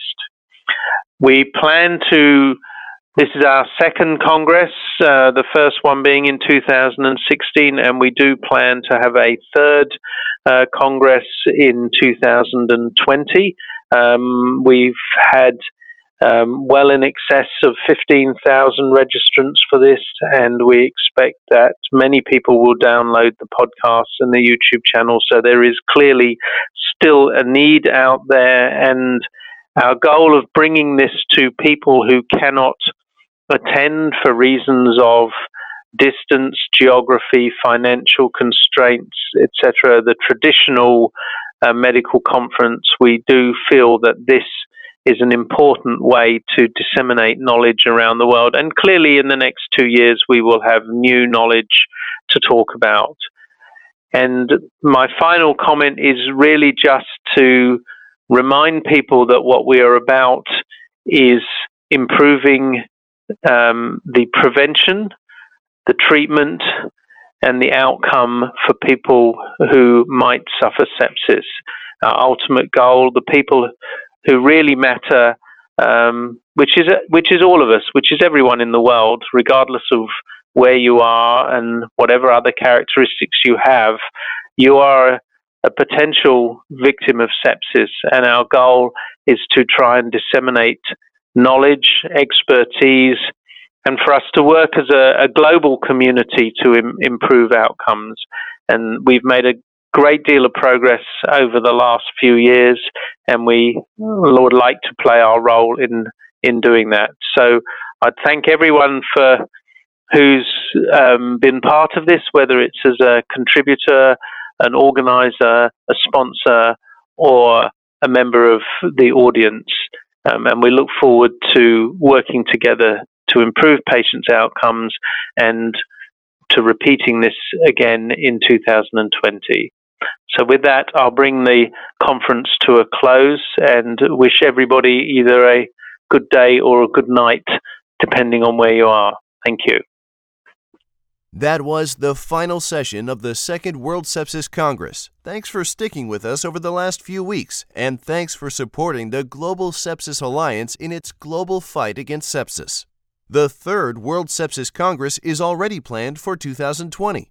In the fall of 2019, we will be back with the World Sepsis Congress Spotlight, shining a spotlight on one particular aspect of sepsis. Once there is something to announce, we will do it on this channel, so feel free to stay subscribed and make sure to check out www.worldsepsisday.org regularly for news and updates around World Sepsis Day, World Sepsis Congress, and sepsis. Thanks again for listening, and we look forward to seeing you soon.